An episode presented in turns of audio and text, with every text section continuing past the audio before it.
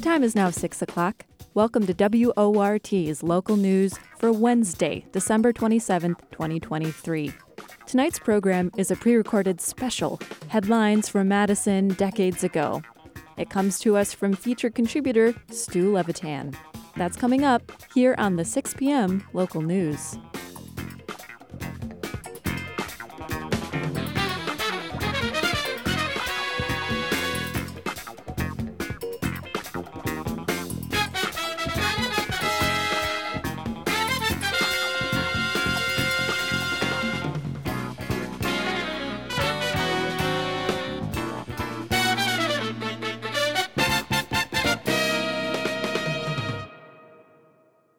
Madison in the 60s, 1963.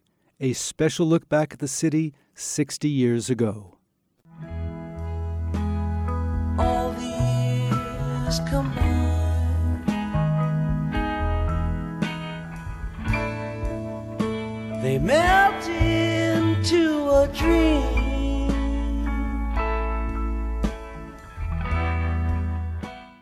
Madison in the 60s. Death of a President. Wednesday, November 20, 1963. President John F. Kennedy begins his last full day in the White House sending a Western Union telegram to UW President Fred Harvey Harrington. Kennedy congratulates Dr. Harry Waisman and his colleagues at the UW Orthopedic Children's Hospital on that afternoon's dedication of the Joseph P. Kennedy Jr. Memorial Libraries, funded in part by a quarter million dollar grant from the Family Foundation. Kennedy, whose sister Rosemary had developmental disabilities and suffered a botched lobotomy in 1941, salutes Waisman on his efforts to, quote, conquer the vast field of mental retardation and its attendant problems.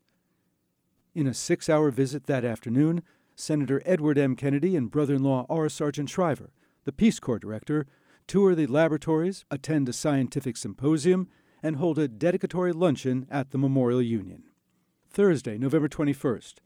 On President Kennedy's last full day alive, testimony before the State Industrial Commission reinforces the reason for the summer's March on Washington for Jobs and Freedom. Out of a combined workforce of 7,600, the nine largest local companies here have only 47 black workers. Friday, November 22nd. Humid, with a chance of rain. Madison wakes to find the president's political trip to Texas is front page news. Large crowds, but some catcalls in Houston and San Antonio, with Dallas on tap for today. Around 11:30 a.m., about 800 festive Badger boosters board a special 20-car Milwaukee Road train bound for Minneapolis and the UW Minnesota football game. 11 months after their thrilling Rose Bowl loss, Milt Bruhn's boys hope to salvage a disappointing season by at least keeping Paul Bunyan's axe. In downtown Dallas, two Madison men see President Kennedy in his last few minutes alive. Lieutenant Bruce Kepke, UW 1963, returning to Madison for a month's leave after officer training in Oklahoma, has enough time before his train to watch the motorcade. He finds a good spot on the curb and waits. George Holmes, vice president of the family's tire company, is wrapping up a week long business trip. He watches the motorcade from a nearby storefront. About 12:25 p.m., Kepke is 15 feet from the first family. Everybody's clapping, the president is waving. Then they go two more blocks and veer off to the right, toward the book depository building and the grassy knoll. Holmes's meeting breaks for lunch at a restaurant in a shopping center near Parkland Hospital. At 12:29, three pops. They sound like firecrackers. Kepke doesn't think that much about it and starts walking to the train station a few blocks past the plaza. He encounters a confused, frightened crowd. Nobody knows exactly what happened, just that something with the motorcade went terribly wrong. They think the uniformed Kepke might know something, but of course he doesn't. It's only when he sees the news on a TV set at the train station that he understands. It's a long, quiet ride north. Holmes is still having lunch at 1 p.m. near the hospital where Kennedy has just died. When the announcement is made a short while later, men cry and a few women faint, and the restaurant empties. Holmes cancels the rest of his meetings and tries to fly back to Madison, but the airport is closed. David Maraniss, 14, is in his ninth grade homeroom at West Junior High School when the principal, Homer Winger, makes the announcement. Aware he's from one of the few liberal families in the neighborhood, Maraniss is taken aback by how his classmates react. Students saying, Oh, well, so what? Kennedy was a commie anyway. As stunned as he was by the assassination, the future two time Pulitzer Prize winner is even more stunned by the reaction. On the south side of town, 12 year old Mona Adams Winston's Lakeside Street neighborhood is different. A big television is wheeled into her seventh grade classroom at Franklin Elementary, and other classes crowd in to watch. Everyone's crying, even the boys. Ben Sidran, 20, is at work sorting records in the basement of Discount Records.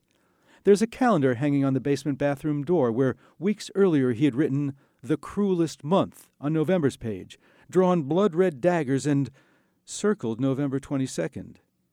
He quickly tosses the calendar in the trash and heads up State Street, wondering if the Friday night jazz series he had started the Memorial Union Rathskeller was still on. It wasn't. UW professor Gunnar Johansen can barely speak to his chamber music class. Choking back sobs, the pianist says that the best thing to do is to listen to Beethoven. So he and violinist Rudolf Kolisch play the Kreutzer Sonata.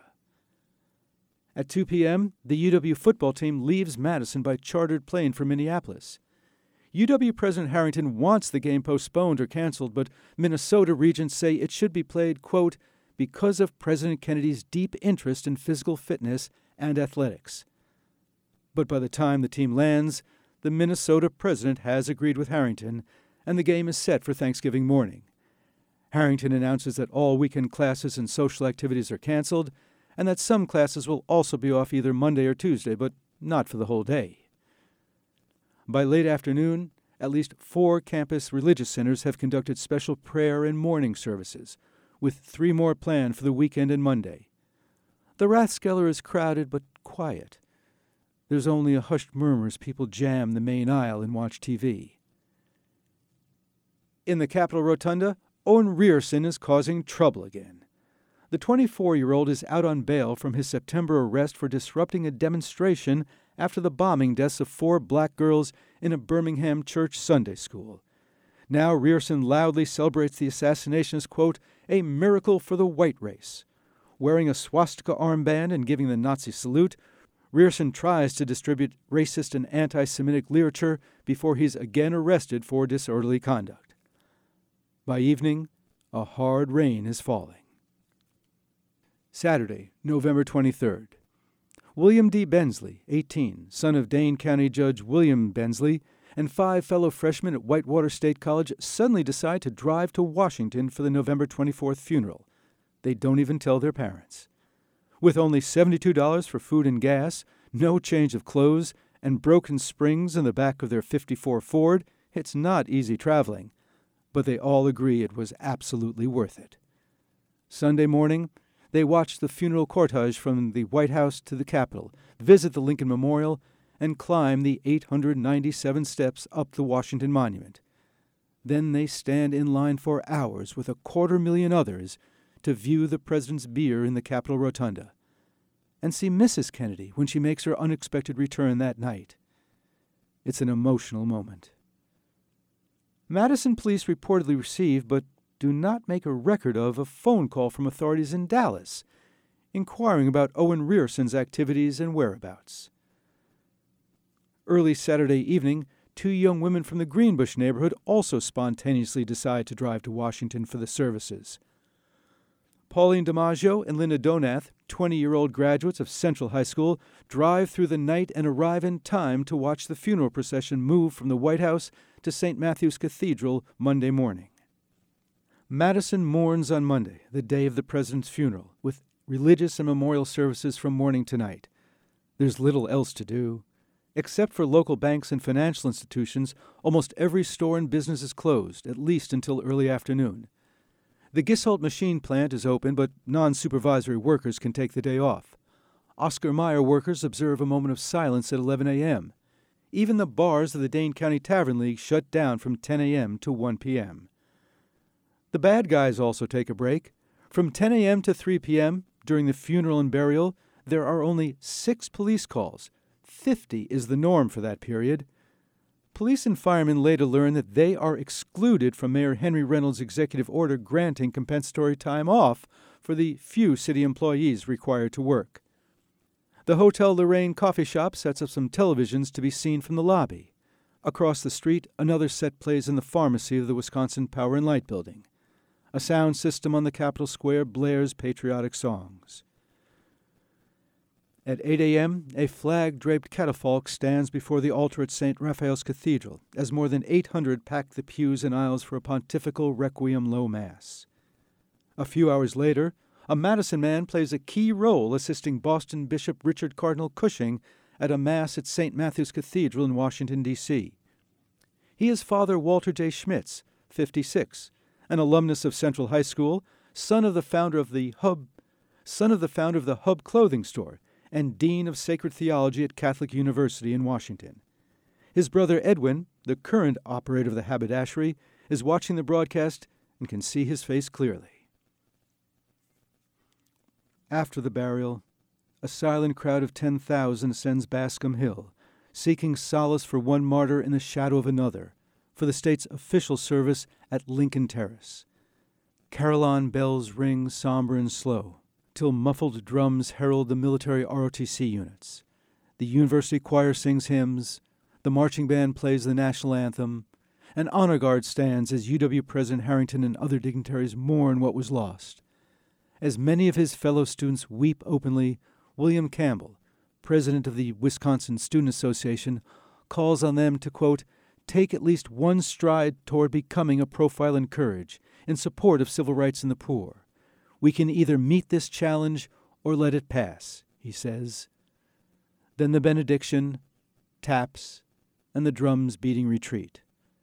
The crowd quietly melts away. Just in time for the 5 p.m. reopening of the four downtown movie theaters. At 8 p.m., more than 1,500 overflow the First Congregational Church for a multi denominational service convened by the Madison Area Council of Churches. Something is wrong in our land, the Reverend Alfred Swan declares. We rely too much on violence, too many weapons are flashed before the eyes of the young. Protestant and Jewish clergy read scripture and lead prayers, and many in the crowd cry as they sing America the Beautiful. Tuesday, November 26th.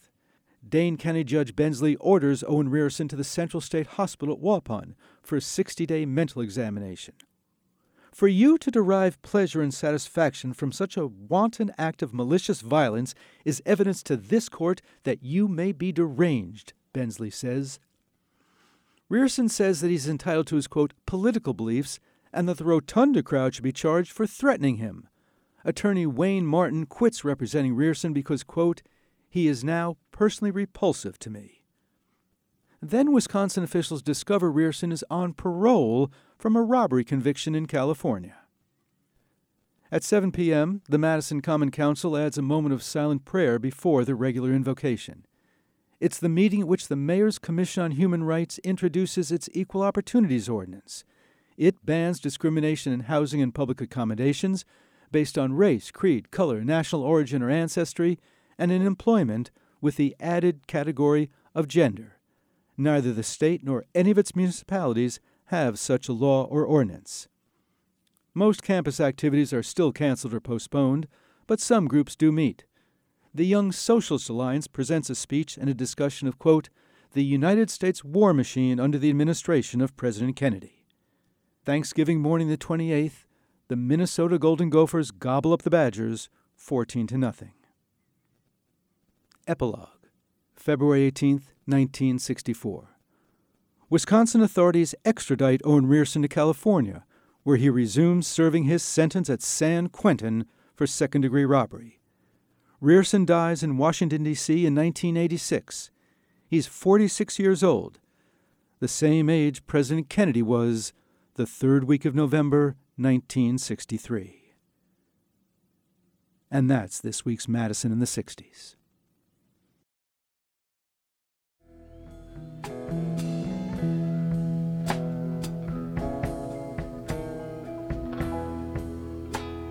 all the years combined.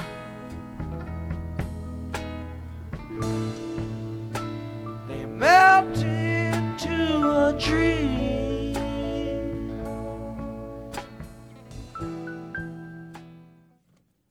Madison in the 60s, December 1963. Madison makes civil rights history. In 1963, racial discrimination housing was perfectly legal in Wisconsin, and very real. Only about 27% of Madison's rental units and 12% of the houses for sale were available to non whites. The city didn't even have a meaningful board or commission working for civil rights. Instead, there was the Mayor's Commission on Human Rights, MCHR, which the council created in 1952 as a powerless consolation prize for activists after their proposed fair housing ordinance was soundly defeated. In 1963, Marshall Colston, chair of the local NAACP and vice chair of the Mayor's Commission, took up the fight, pressing Mayor Henry Reynolds, a conservative businessman, to move the matter along. Not everyone agreed.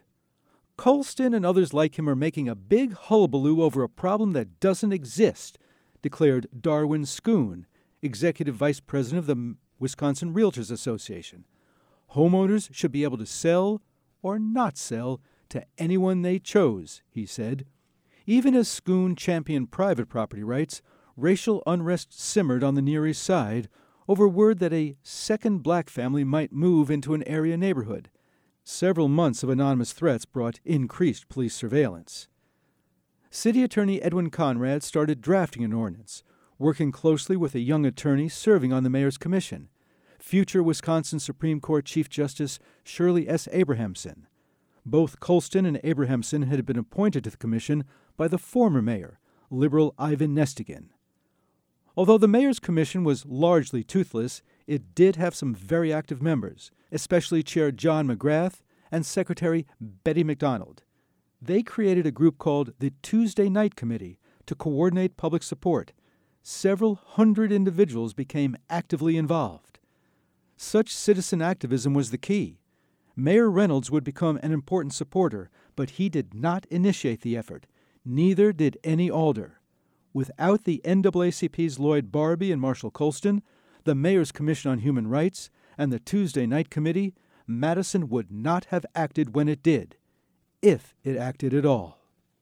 That broad base was necessary because the real estate industry, which supported segregated housing so strongly that the Board of Realtors disciplined members who sold houses in white neighborhoods to black buyers, mobilized to fight the local fair housing provision, just as it did the later federal effort. December 10, 1963 was United Nations Human Rights Day. It was not a good night for human rights in Madison. Back then, the Council met as the Committee of the Whole on Tuesdays for public hearings, debate, and a preliminary vote, with final votes on Thursday. More than 400 people packed the Council chambers that night for a six hour Committee of the Whole meeting devoted entirely to the Equal Opportunities Ordinance. Supporters far outnumbered opponents, except from the real estate industry. The only realtor there in support was Patrick J. Lucey, owner of Madison's largest real estate company. Negroes here are the victims of a vicious and effective conspiracy, a disgrace for which we must all share the guilt, the future governor and ambassador said. But the official position of the city's realtors, firm opposition, was expressed by Board of Realtors President Earl Espeseth, who acknowledges some discrimination but insisted, quote, city people can take care of the problems on a voluntary basis. At the time, Espeseth was a commissioner of the Madison Housing Authority. After all their coordinated organizing, supporters face an unforeseen problem as the meeting unfolds. A young black activist from the campus chapter of Congress of Racial Equality, CORE, tells the council that even if the measure passes, his groups will continue to send whites and blacks to test for compliance. Although Tom Bolden, co chair of the Madison CORE chapter, later assures the council that testing would stop if the ordinance passes, Council President Alder Richard Kopp doesn't care. I don't think the residents of any ward have to answer to a group of university students under any circumstances, he says. Introduced and strongly supported by conservative Mayor Reynolds, the fair housing measure also has its strongest council support from conservatives, led by alderpersons Ethel Brown, Harrison Garner, and William Bradford Smith. Its sharpest opposition comes from alders aligned with labor, including Kopp, railroad switchman Leo Cooper, and union leader Harold Babe Rohr, who calls the NAACP, quote, a malicious force, even though his district contained more than 55% of Madison's black population. Let's face it, the Southsider said, the world is built on prejudice and discrimination. Northside Alder Kopp acknowledges there's some discrimination in Madison, but asks, quote, Should we pass a law because there are a few bigots? It's the very minimum we can do, Mayor Reynolds replies, so that we can go on record and say that all our citizens are equal as far as the City Council is concerned. After almost two hours of debate, the chamber is still packed when the committee votes 12 to 10 to delete the entire housing provision. After a motion to kill the entire ordinance fails 13 to 9, the council adjourns at 1:30 a.m. The setback is bitter, but represents some progress from the 14 to 5 defeat the similar but weaker measure authored by then Alderman Nestingen suffered in 1952. Fair housing advocates had 48 hours to get at least one vote changed so Mayor Reynolds could break an 11 to 11 tie. It was the council's first and then still only female member, 10th Ward Alder Ethel Brown, who crafted the critical compromise to exempt rooms in private homes and owner occupied apartment buildings with four or fewer units. Fellow Westside Alder William Bradford Smith later said Brown's idea wasn't just tactical, but also, quote, to reflect the attitudes of her constituents in University Heights. Many of them rented rooms to UW students, Smith noted, but, quote, wouldn't want to open their homes to people of all races and colors where they would have to share the same bathroom. Brown's amendment is quickly adopted, starting a dizzying display of legislative freestyling that exempts absentee landlord apartments and all single family homes from coverage. As a backlash to the CORE testing activities, the Council also adopts the motion by Wilmar Alder area George Elder making it unlawful for anyone without a bona fide intention to offer to buy or rent housing, quote, for the sole purpose of securing evidence of a discrimination practice as defined in this ordinance. So, no private testing for compliance. As distraught supporters watch the wreckage of exemption after exemption and consider pulling the entire matter entirely, an unexpected savior appears. For all the advocates organizing, it takes a bewildering move by an opponent to make the measure meaningful. Fair housing foe Alder Bruce Davidson moved to limit exemptions to only owner occupied buildings, increasing the number of covered units from 6,300 to 15,631. His amendment carried without debate 20 to 2. But he still voted against the ordinance. Far Eastside Alder George Rieger, who voted no on Tuesday, now voted aye, creating an 11 to 11 tie that Mayor Reynolds broke with an emphatic aye. Madison had made history with adoption of the first fair housing ordinance in the state. The ordinance made it illegal to refuse to sell, rent, lease, or finance housing based on race, color, creed, or ancestry, with three major exemptions for certain owner occupied properties single family residences, houses with not more than four roomers, and apartment buildings with four units or less. Because the new ordinance still exempted more than 23,000 housing units, about 60% of the housing stock, open housing advocates were restrained in their celebration that night. But privately they were thrilled. Alder Rohr, the fiercest foe of fair housing, thought Thursday night was a smashing success but Friday brought an uncomfortable understanding of what happened. Reading the full account of what finally passed, he's aghast. My God, he exclaims, I had no idea what we voted for last night. Two weeks later, Mayor Reynolds appointed the charter members of the Equal Opportunities Commission, including holdover members of the Commission on Human Rights McGrath, McDonald, and the Reverend James C. Wright. He did not appoint Colston or Abrahamson. And that's this week's Madison the 60s. For your award winning, listener supported WORT news team, I'm Stu Levitan. Thank you.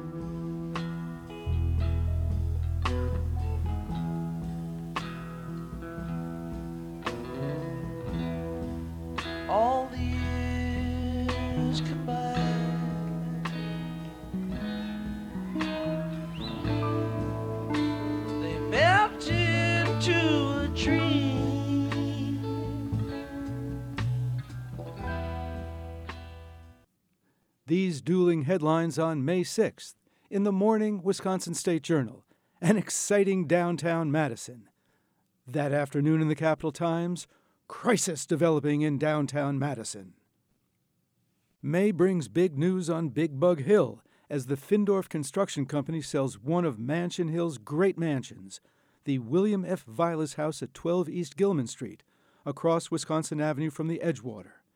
Park activists tried to get the city to buy the large lakefront property for a public use, but it goes instead to the National Guardian Life Insurance Company for its new headquarters, a modernist black cube. The 104 year old mansion is razed May 23rd. On the 14th, the City Welfare Board formalizes its policy of cutting off relief payments for recipients who don't try hard enough to find work. The dole, while economically satisfying, is psychologically crippling, the board declares. Welfare Director Elma Christensen says the board's policies, quote, weren't meant to be punitive, but in some cases they have to be. In June, the Madison Parks Commission officially names the recreation area in Lake Mendota between North Butler and North Franklin Streets as James Madison Park, the first public facility honoring the city's namesake, the fourth President of the United States, and the father of the Bill of Rights.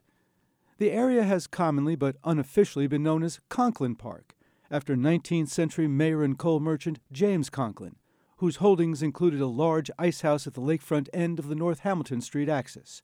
Joe Jackson, the economic development activist who's been working for decades to put the Civic Auditorium in this area instead of Law Park, got the city to buy the land from Conklin's descendants in 1939, and was Jackson who suggested this new branding, which is not subject to council review.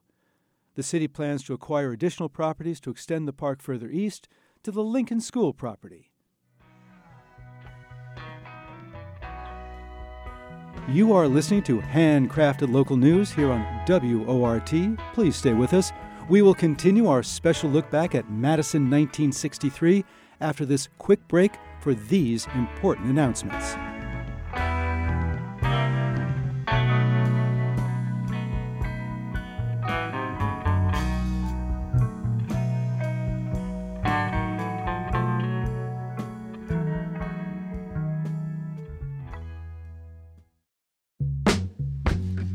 You already listen to WORT, either at 89.9 FM or at WORTFM.org or via the WORT app. But we are also on the major social media platforms. Follow us on Facebook and on Instagram at WortFM or join us on Twitter. Follow the station at Wort Radio, our news department at Wort News, our talk shows at Wort Talk, and music at WortFM underscore music. Let the algorithms know you want local media in your feed. Give us a follow. You might just want to share what you find. You say that you love me. Do you love me? Is it true?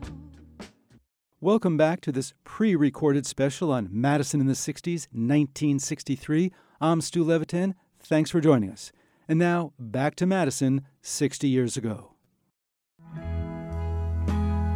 all the years combined. They melt into a dream.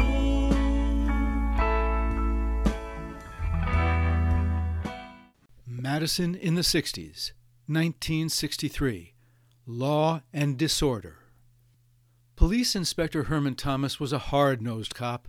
A former foreman at the Gisholt Machine Company, he attended the University of Wisconsin for a year and was an honors graduate at the FBI Academy.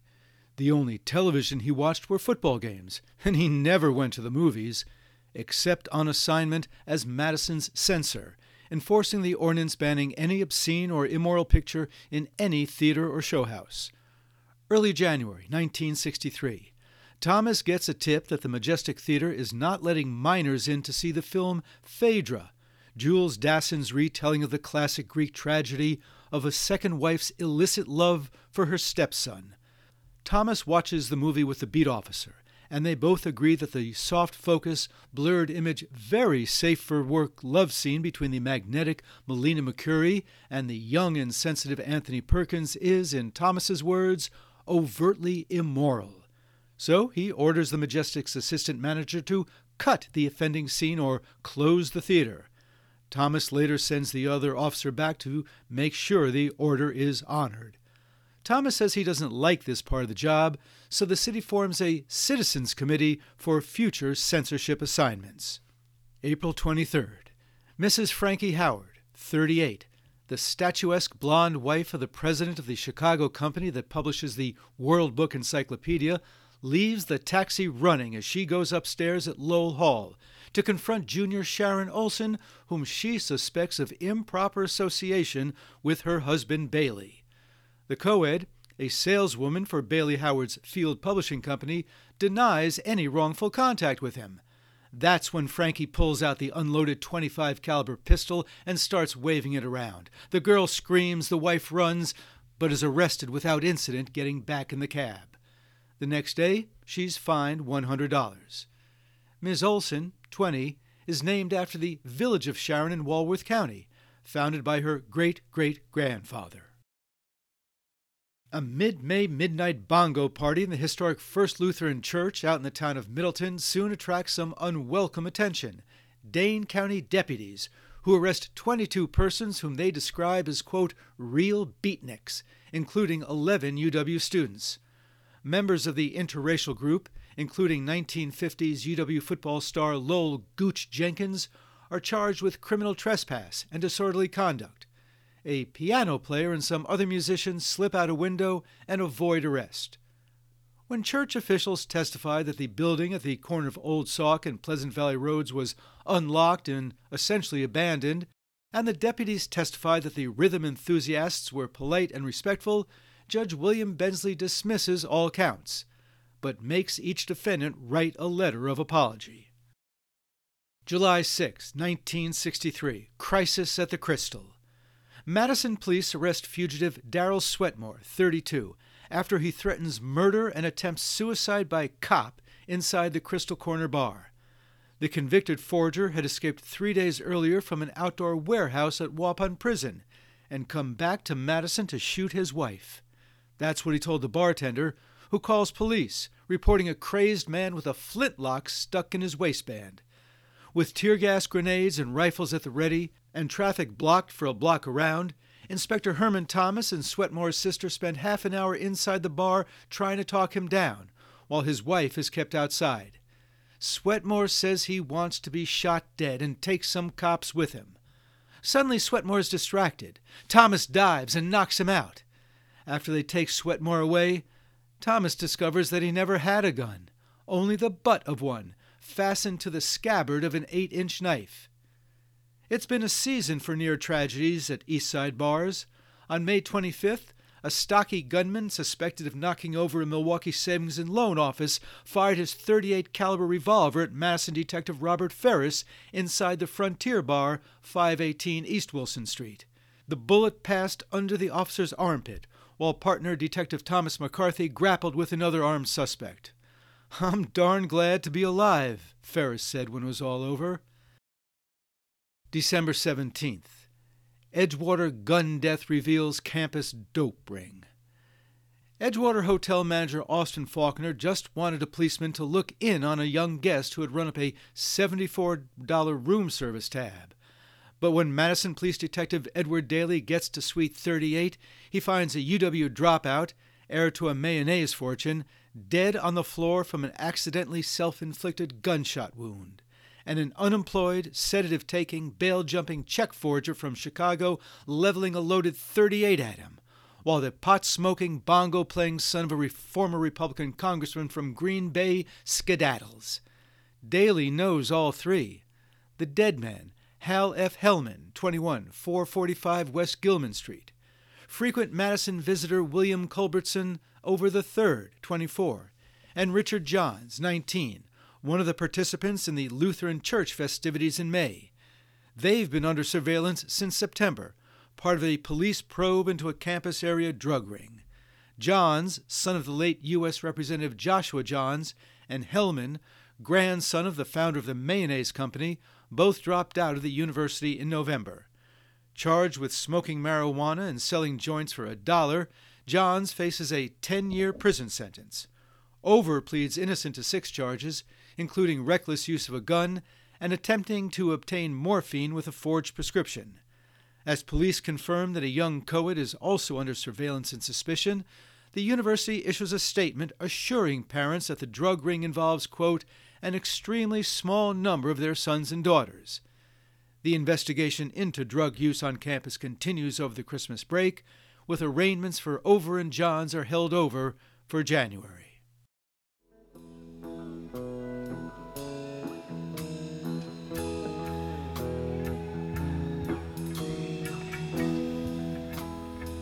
the years combined.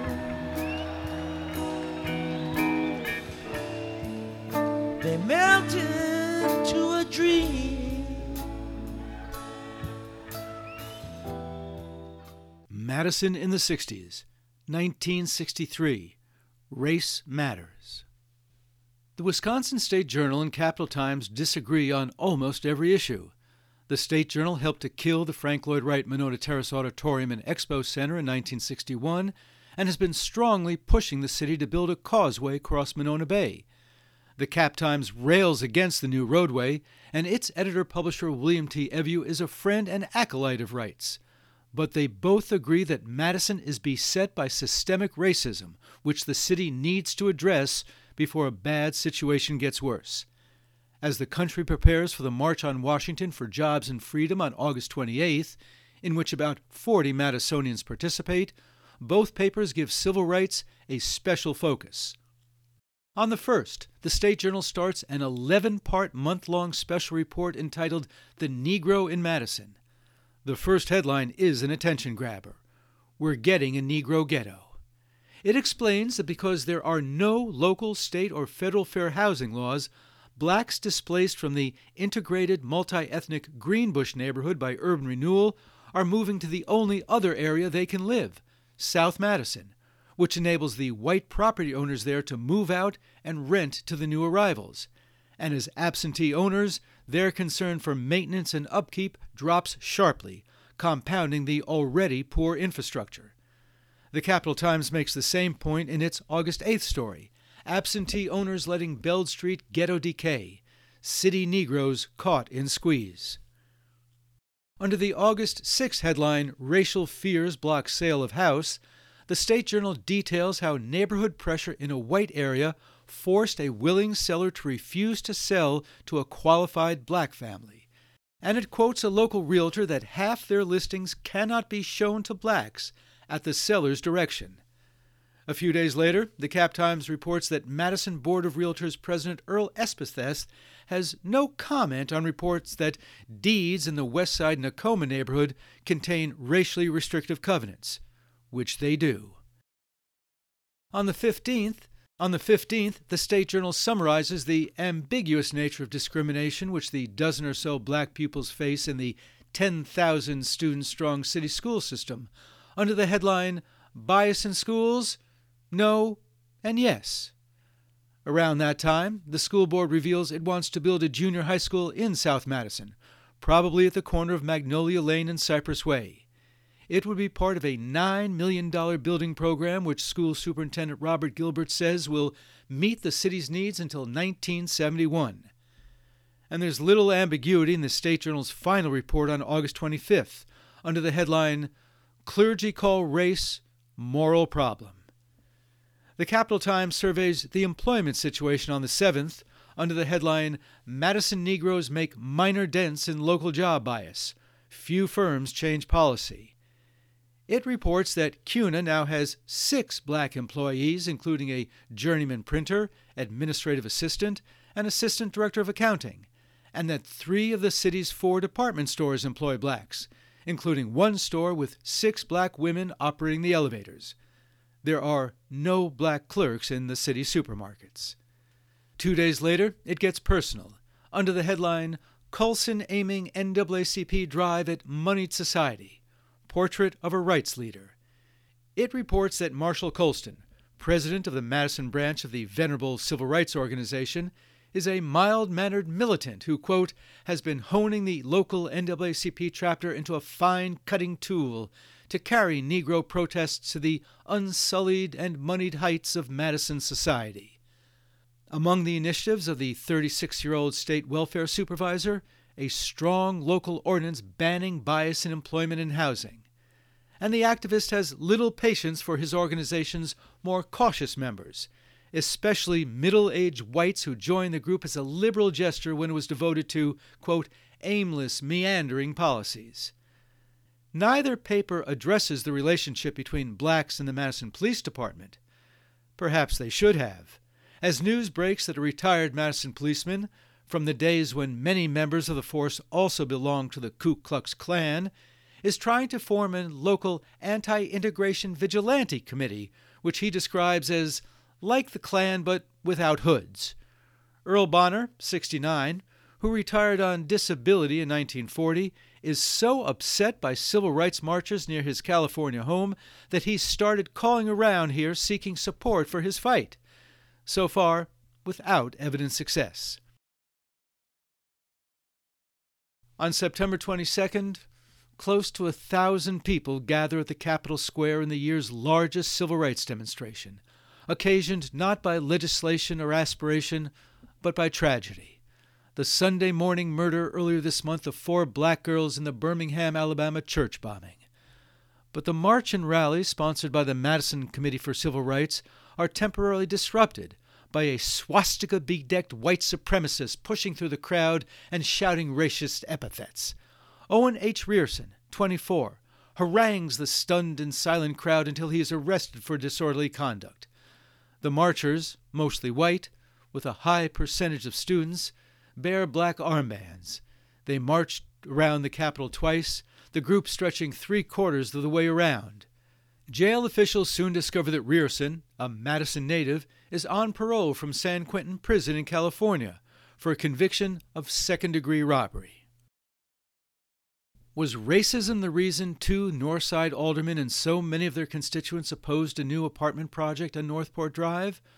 Or were density, class, and traffic counts the issue? Either way, all were in play.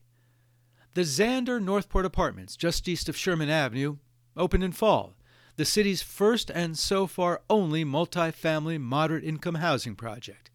The five building, 140 unit complex, sponsored by the American Federation of State, County, and Municipal Employees, AFSCME, is named for Arnold Zander, a Madisonian who helped found AFSCME here in 1932. Back then, it was called the Wisconsin State Employees Association. Because it's financed by the Federal Housing Administration, tenants have strict income limits. It's also integrated, with five black families. Now, AFSCME wants to build a companion complex across Northport Drive, just east of Dryden Drive. Also federally financed, also integrated. Some or all of which has the neighboring single family homeowners fit to fight on two fronts. Area Alderman Richard Kopp and Leonard Porter, both of whom oppose the fair housing provision of the Equal Opportunities Ordinance, vehemently deny race as a factor in the neighborhood opposition. Kopp calls such claims a despicable effort by supporters to portray opponents as segregationists. He insists opposition is based on traffic, overcrowding, and property values for the nearby single family homes. In September, opponents prevail at the Plan Commission, which rejects the necessary rezoning. But days later, after a stormy three hour discussion, the Common Council reverses the commission and grants the rezoning 12 to 6. After reconsideration, a second session in October is even more contentious, an angry Kopp loudly denounces his colleagues after they reaffirm the rezoning. Neighbors make thinly veiled political threats, and somebody turns off all the lights in the council chamber. A lawsuit filed by 26 neighborhood residents fails to stop construction.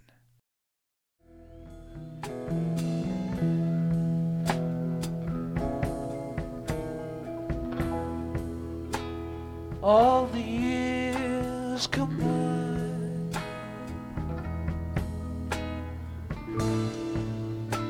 They melt into a dream.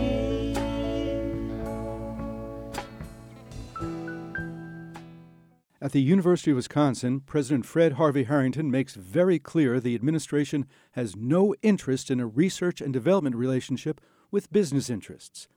We want to encourage industry to do its own research, Harrington tells the Regents in January. We don't want to develop a research park. We shouldn't take research off the campus, and we shouldn't bring industry on the campus. The university should not find new products. We should do the basic research, and industry should make the applications.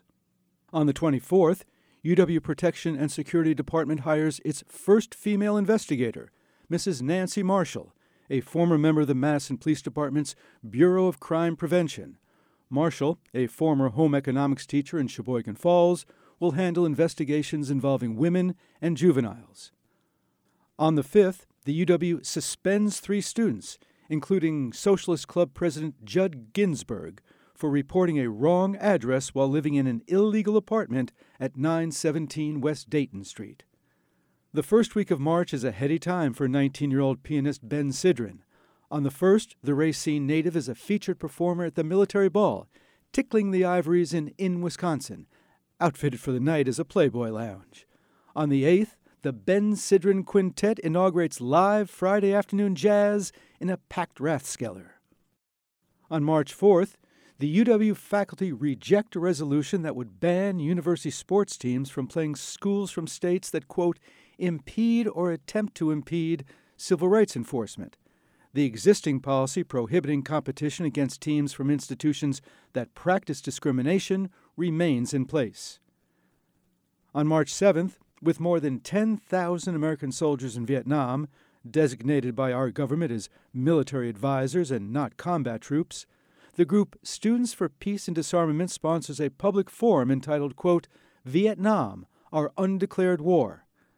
About 100 American soldiers have died in country. On April 10th, opposing the Northwestern Railroad's request to end the 400 service from Chicago to the Twin Cities, Dean of Students Leroy Luberg testifies before the Interstate Commerce Commission that UW students take 11,000 train trips annually. Also on the 10th, Jeff Greenfield, 20, the only two time editor in the Daily Cardinal's 69 year history, wins the Matson Newsman Summer Internship with Wisconsin State Journal, named after the paper's late editor. On April 23rd, the third annual UW Women's Day brings about 350 alumni and other state women to campus for a series of seminars. When you compare the desire of women for knowledge with the percentage of women in professional schools, President Harrington says, you can see we have barely begun doing the things that need to be done. And on the 25th, the Student Life and Interest Committee caps a long struggle for co ed empowerment by approving the Associated Women Students' proposal to liberalize women's hours. Effective November 1st, seniors and women over 21st will have no hours, and juniors will have no hours on weekend. Starting with the coming summer session, the hours for house closings will also be extended to 1 a.m. May 2nd is quite a night on campus. At the Union Theater, United Auto Workers Union President Walter Reuther tells the capacity crowd that America is, quote, smug, complacent, and indifferent, and needs a stronger sense of national purpose, including progress on civil rights. While up the hill, in 272 Bascom Hall, beat poet Lawrence Ferlinghetti reads to a rapt overflow crowd. It's the last event on the Poets 1963 series sponsored by the Union Library Committee and the Athenian Society. On May 6th, the faculty makes voluntary ROTC permanent, as a two year trial period maintains sufficient participation. Compulsory ROTC would have returned if fewer than 146 students, representing 75% of the 1959 level of 195 students, were enrolled. 178 students registered in 1961 and 155 in 1962, so the program stays voluntary. On May 21st, the Student Life and Interest Committee approves letting all senior students live in apartments effective the fall of 1964. The current rules allow only seniors over 21 to do so. And at the end of May, two time All American Pat Richter, the only Badger since 1923 to earn nine varsity letters, and the holder of 17 school conference or national receiving records, signs with the Washington franchise of the National Football League, where he joins fellow East High Purgolder and Badger Dale Hackbart. On June 24th, the Library Committee endorses Library Director Lewis Kaplan's April decision to cancel the subscription to Ralph Ginzburg's sex centered Eros magazine. Committee Chair Professor Mark Ingraham rejects the claim that this is censorship. Quote, Freedom does not demand the purchase of material of doubtful educational value just because it is obnoxious to many citizens. On August 18th, the UW announces the appointment of Harvey Goldberg, UW PhD 1950, a specialist in French history, as professor of history.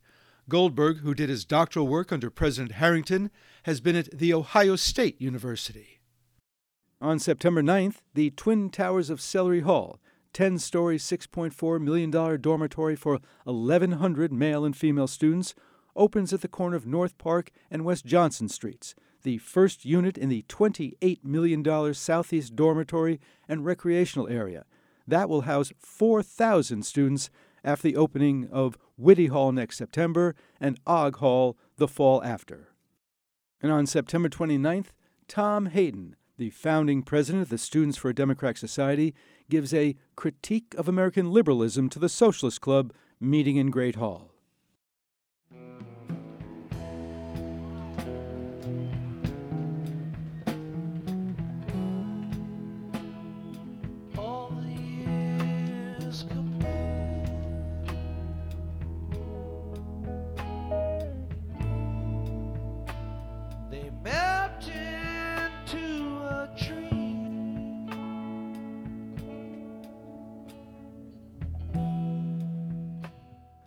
Madison in the 60s. Schools, 1963. As Robert Gilberts takes over as Madison's first new superintendent of schools since 1939, demographics drive the Board of Education to close one school in the central city and open two on the periphery. In the first major school redistricting in more than 20 years, the board in early March votes to close the 47 year old Abraham Lincoln Elementary School on East Gorham Street after this school year. The school has only about half its capacity of 425 pupils. Closing it will save about $38,000 in annual operating cost and about $15,000 in teacher salaries. The board agrees to turn the entire parcel, including 330 feet of Lake Mendota frontage, over to the city. Mayor Reynolds says it has, quote, good possibilities as a permanent home for Madison's cultural groups, and the Parks Commission directs Park Superintendent James Marshall to develop a plan for that purpose. The Madison Art Association quickly expresses a strong interest in the property. Two days after voting to shutter that Central City school, the board agrees to buy an 80 acre site on the northeast corner of Mineral Point and Gammon Roads for a new Far West Side High School. It will be needed by the fall of 1966, when West High is projected to be at capacity. The board also approves plans for a 600 pupil junior high school on the south side near Magnolia Lane and Cypress Way. Gilbert says the school will be needed by next fall, but he's, quote, not sure if we'll make it. The board plans on $9.3 million in construction from 1966 through the end of the decade. There's a new guide for uniform discipline. Among the recommendations, understand the pupil's background, abilities, and needs, have firm proof before punishment, don't take misconduct as a personal affront, never assign additional homework as punishment, stress cooperation rather than competition among pupils, and, quote, remember most pupils can be coaxed more easily than pushed, and be willing to apologize if you make a mistake. In May, a change in teacher contracts to allow pregnant teachers to remain at work until the 20th week of pregnancy. Until now, teachers were required to resign three months after becoming pregnant. Superintendent Gilbert says, quote, The biggest reason for turnover is that we have a lot of young married women who teach for us. And West Side area schools, along with the Lion House of the Vilas Park Zoo, are among the first of 28 Madison area public buildings to receive supplies for fallout shelters. There are approximately 150,000 shelter spaces in the city, about half in downtown public buildings that are inaccessible at night. The Citizens Committee to Eliminate Civil Defense calls the fallout shelter program, quote, useless and futile and a waste of money. It's a clear case of edifice complex as September school bells ring in big changes. On the far east side, more than 800 attend the ceremony dedicating the Robert M. La Follette Junior Senior High School on Pflaum Road, Madison's first new senior junior high school since West opened in 1930. The low slung $3 million facility is big enough to handle 1,500 students. On the far southwest side, about 200 attend the dedication of the Philip H. Falk Elementary School on Woodington Way. Falk, recently named chair of the Madison Redevelopment Authority, was superintendent from 1939 until his retirement on January 1st. And in October, the school board votes 3 to 2 against renting the Central High School auditorium for a presentation by UW history graduate student John Coatsworth, 22, one of 59 students who broke the ban on travel to Cuba this summer. James Sykes of the University YMCA sought to rent the room for Coatsworth to speak and show slides in a benefit for the Emergency Civil Liberties Committee, formed to defend four students indicted for flying to Cuba via Czechoslovakia. I personally think all these students were wrong, Board Vice President Dr. Ray Hegel says, because of, quote, the communism of this. I might as well get it out in the open. I favor letting them talk, Board member Arthur Dynie Mansfield replies. The more we get communism out in the open, the better off we are. After refusing the rental, the board authorizes Superintendent Gilberts to grant the request anyway if he finds it, quote, feasible. Gilbert had earlier recommended approval, but on further review opposes the proposal because of the fundraising aspect. Sykes points out that several groups, from the NAACP and Student Nonviolent Coordinating Committee to the Audubon Society, have charged admission when using public school auditoriums. Gilbert says this is different. I don't think this is school board business, board member Mrs. Byron Birch declares. This is not a matter for the public schools. Her colleagues agree, and a November 4th vote, this time unanimously, to reject the request. The Wisconsin Civil Liberties Union condemns the actions, quote, repressive, capricious, a discriminatory abuse of power, a breach of the public trust.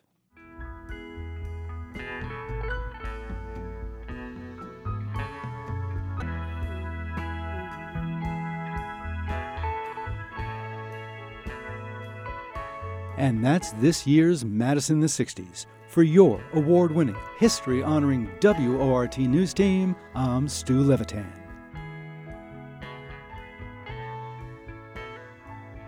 Because indeed, this is 89.9 FM Madison, listener sponsored community radio.